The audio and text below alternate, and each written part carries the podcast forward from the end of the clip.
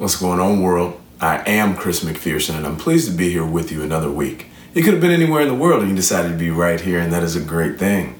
For just a moment, I want to talk to you about pride. You know, June is Pride Month, and I was thinking pride is a great topic because pride is something that we all should have. So, when we really think about pride in a word definition, it is a confidence that someone has and a deep belief in themselves and their ability to do things.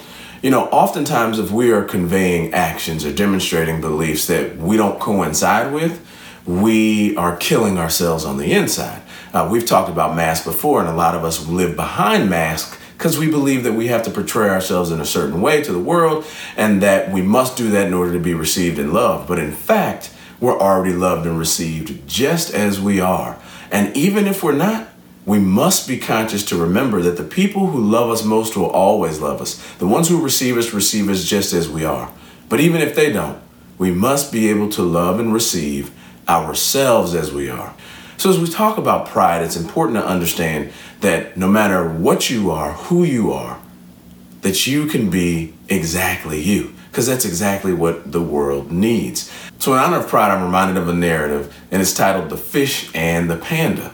Uh, one day, a fish and a panda were having a conversation. You see, the fish lived in the water and the panda lived on land. And they would always meet by the shore of the lake because the panda would come down and get some water.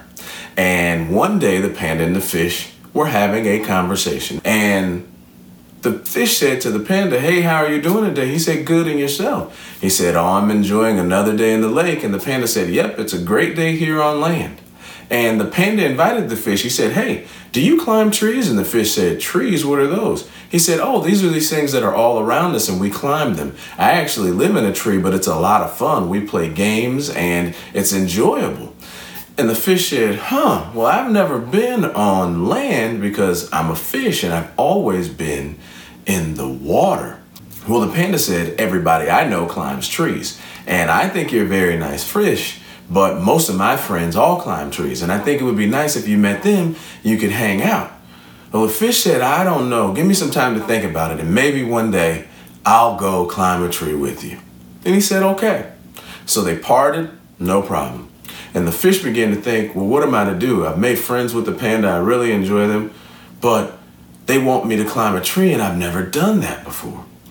So the fish thought in his mind, he said, you know what? I'm going to get out. I'm going to climb this tree. I mean, I really like the panda. His friends seem nice. I know they don't eat fish.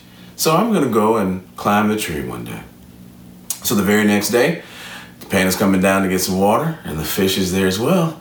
And he says, Good morning, Panda. Panda says, Good morning. How you doing? He says, Good.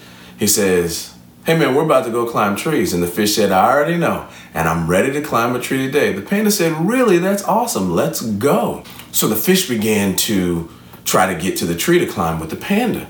And immediately realized that he was becoming short of breath. So he yelled out to the panda and said, Hey, I don't think I'm going to be able to do it. The panda said, Come on, the tree's only up here a little further. And as he continued to go, he got tireder and tireder. Because he doesn't have legs, it was extremely hard for him to move. Well, he called out to the panda one more time and said, Hey, I need help. I need to get back into the water. I cannot breathe. Well, hearing this, the panda came to his rescue because they were friends and he helped push him back into the water. And the fish got into the water, and as soon as he got back in, and he felt breath. And he said, Man, thank you for helping me. He said, You know what? I never realized that fish couldn't breathe out of water. And the fish said, You know, I didn't realize that either. But being in my own environment allows me to realize that this is the place that I should be. So both the panda and the fish learned a great lesson that day. You don't have to get out of your environment. You don't have to pretend to be something that you're not. All you have to do is be prideful in who you are, and the world will accept you just as that. You see, the story in the panda and the fish is simply this. Regardless if somebody understands that way of life or if they believe it to be true, good, bad, or indifferent, if it is the way of life that gives you breath, if it is the way of life that gives you sustainability, allows you to be free in your own environment, then you should absolutely seek that. You know, people will have criticism on everything that everyone ever does. That's just the human nature. But if you have pride within yourself and have a conviction and belief of you and your actions to be true to you, you will always live, swim, and flourish in your own environment. So today, my friends, I ask if you're a fish, be a fish. If you're a panda, be a panda. If you're a human, be human. And most importantly, if you're you, be you. You know, the world will open up to who you are for the gifts that you possess and the things that you bring to it. So, in celebration of Pride Month, I encourage you all to look in that mirror, get accountable with yourself, and just say thank you for being you. And list your accomplishments, the thing you're proud of, the things that you acknowledge about yourself and can have a deep conviction and pride for. You know, it's good for us to be prideful in something. It's good for us to have ambitious goals and really have high self esteem and value of ourselves.